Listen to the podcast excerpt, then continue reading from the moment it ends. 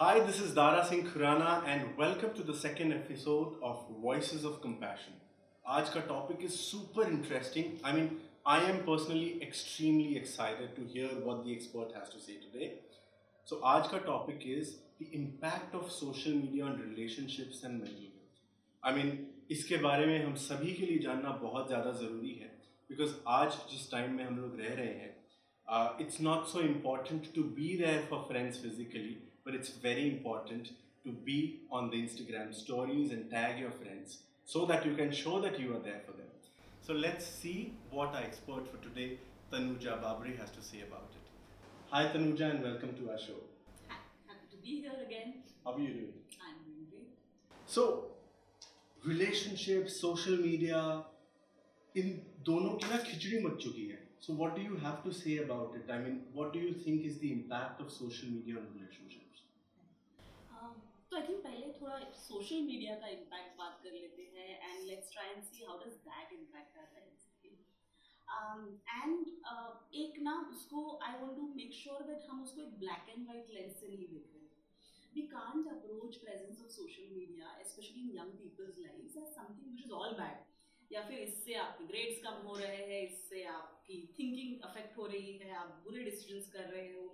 It's not like that अभी कैसे है कि जिस प्रकार से when we grow up did not have access to internet और we'd not have access to social media but then at the same time technology has been part of growing up in a certain way for many young people right now internet social media digital platforms have been a part of their years of development and growing up so it's not something that you can do without but of course उसके negative impacts हैं उसके positive impact भी है. तो अगर negative impact तो फिर ये भी है कि उसका इम्पैक्ट हमारे सेल्फ इमेज पर पड़ता है। मैं खुद को कैसे परसीव करती हूँ? ये मेरे फ़ोटोज़ पर लाइक्स कितने हैं कमेंट्स कितने हैं, मैं किस प्रकार से दिखती हूँ? What is the way in which filters मुझे अपना चेहरा दिखाते हैं? और एट द सेम टाइम मैं दोस्तों को कैसे ड्रेसअप होते हुए दिखती हूँ, कौन सी चीज़ों के बारे में बात करते हुए देखती हूँ the influencers that I follow या फिर the people that I follow on social media और ऑनलाइन प्लेटफॉर्म्स वो किस प्रकार के ट्रेंड्स कर रहे हैं और उनके साथ कीप अप कर रहे हैं। ये सारी चीज़ें मेरे सेल्फ आइडेंटिटी मेरे एक्सप्रेशन का बहुत ही बड़ा हिस्सा बन चुका है।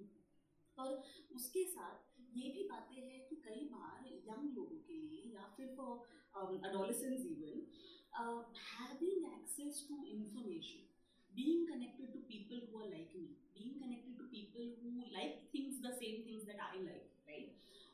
Specially कि वो सेफ़ स्पेसेस जब भी मेरे ऑफलाइन ज़िंदगी में अवेलेबल नहीं है, मैं ऑनलाइन ज़िंदगी में वो चीज़ें एक्सेस कर सकती हूँ तो ये access to information access to spaces access to even support from an online platform ये सारी चीज़ें भी बहुत ज़्यादा इंपॉर्टेंट है पॉजिटिव एस्पेक्ट से देखा जाए तो पर अगर ये इम्पैक्ट इसका हम रिलेशनशिप्स के ऊपर बात करते हैं तो उसका कई हिस्सों में इम्पैक्ट हो सकता है। और मैं एक कहूँगी कि जो चीज़ें मैं बाहर देख रही हूँ या जो चीज़ें मैं सोशल मीडिया पर एक्सपीरियंस कर रही हूँ, उसका impact how is it impacting my internal self और how is it impacting the relationships that I because those two are different things जब मैं देखती हूँ कि the way I am connected with my friends the way I am connected with my loved ones या फिर the way I approach romantic relationships online और the pressure to be in a romantic relationship from what I witness my friends my colleagues my peers go through वो वो एक जो है वो internal impact उनको दिखाई देता है।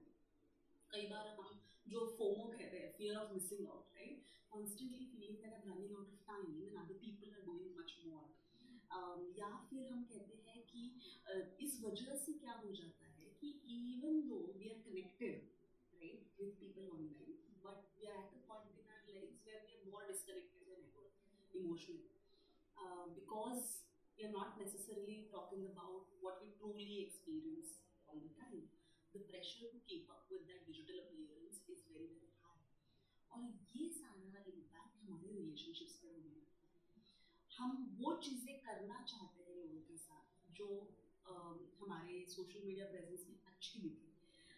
या जिसको कि हम एस्थेटिकली अच्छी दिखे हम कहते हैं राइट uh, उसी के साथ साथ draw my scripts of what should happen in the relationship based on what I see other people do कि वो पिक्चर्स अपलोड करना। Is my relationship valid until the point I my partner and I don't post a picture together, right? Um, is it valid um, if if they don't talk about me or if there is not a lot of show off of gifts, good things, great things, behaviors that they do for me?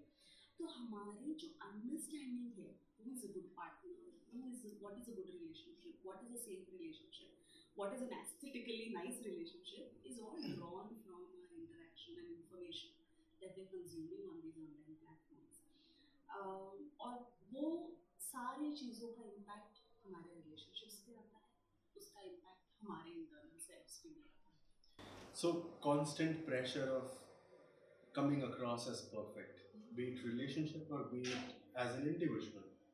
Look my best, I want to be in a good car. मतलब मैं अगर ओला में छोटी गाड़ी आ गई है तो उसकी स्टोरी डालना नहीं पसंद करूँगा बट एक अगर अच्छी गाड़ी में मैं बैठा हूँ तो I would want to put a story about it so everything make it look the life is so perfect so what is the direct impact of having a fake social perfect life have on relationships so um, मैं इसको इस प्रकार से देखूंगी कि वो impact ये होता है कि एक सर्टन प्रेशर्स टू और very ideas of what is a good relationship can be very unrealistic because sometimes it is disconnected from what reality is and constantly my experience of relationships can be also very unsatisfactory because I'm expecting that it is only a good relationship when it is whatever I see my friends do or whatever I see other people do online. Um, so it places undue pressure on relationships. But also at the same time, what it can also do is for people, there are a lot of distractions um, to disengage themselves, which keep them from meaningfully engaging with people who are present in our lives, online or offline.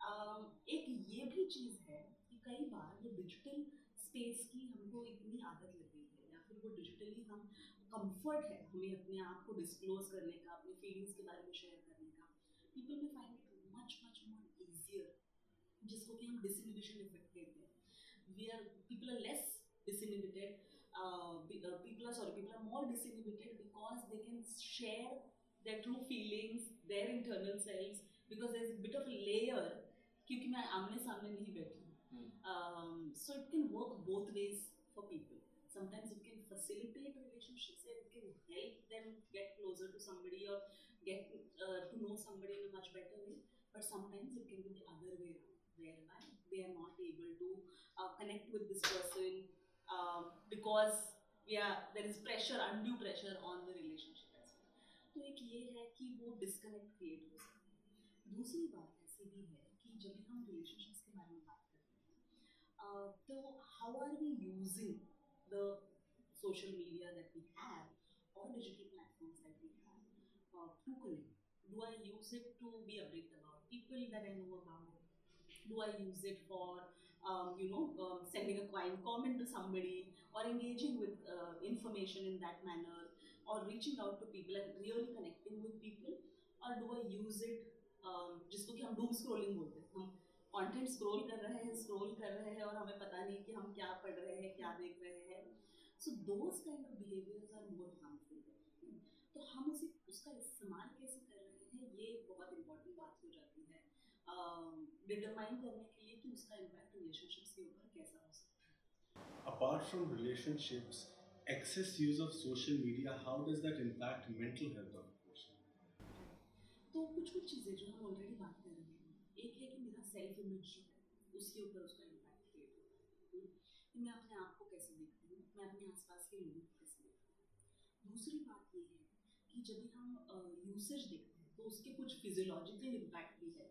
कि जो हम scrolling की बात कर रहे हैं हम research में ये पाया गया है कि ऐसे इंडिविजुअल्स जो एक्चुअली कंटेंट के साथ एंगेज करते हैं I like to have positive mental health social media usage से।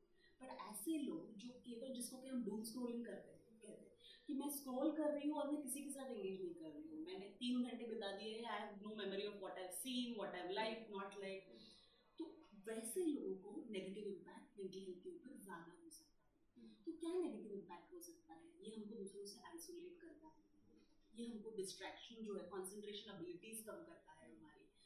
अब जो एक कंपैरिजन होता है जो हम अपने आप का दूसरों से करने लगते हैं उसका इम्पैक्ट होने लगता है हमारे सेल्फ स्टीम पे हमारे मेंटल हेल्थ पे। Physical hmm? हेल्थ के बारे में बात करें तो eye issues back issues um, sort of, or you'll have many people who will have even concerns in terms of carpal tunnel syndrome वो फ़ोन होल्ड करना है कॉन्स्टेंटली जो हाथ में है। इस प्रकार के भी फ़िज़िकल डायरेक्ट इम्पैक्ट हमको देखा गया है।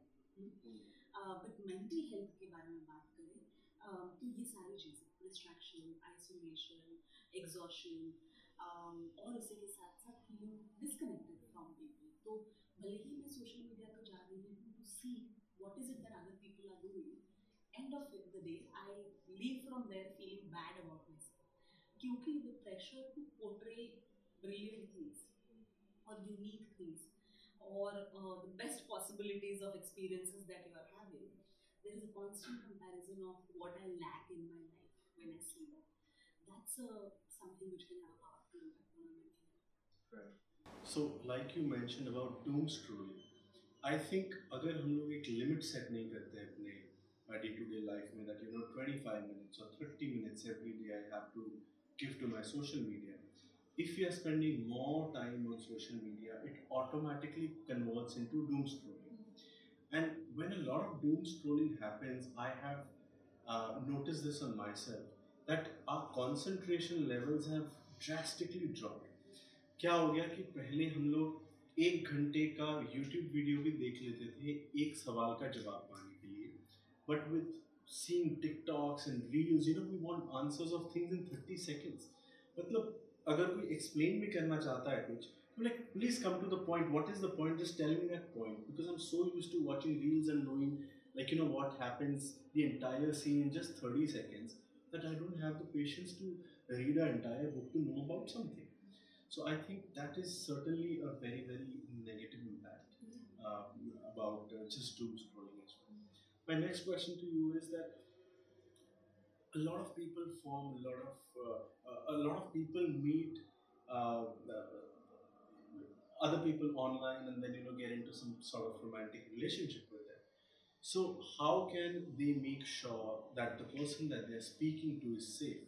Because while we see that you know there's so many cases that people have fallen in love and then they've met and then you know it's, it's not gone the way they've imagined it to be. It was harmful to them physically as well. So what are those points to make sure that you stay safe even if you fall in love with somebody you met on social media? So um, I want to begin by saying that just because you have met somebody on an online only platform or you've interacted with them in an online only environment doesn't necessarily mean that it's unsafe. But it can be both, right? It can yeah. be safe, it can be unsafe also. We are living in a world the chances of you meeting somebody offline is reducing more and more. The way dating looks like today is very different. It's via an app where you swipe left or right based on certain pieces of information that you have access to and some pictures to gauge whether this person would be a good fit. And there are so many people who start relationships online or even end relationships online. So these are relationships which are completely transacted online.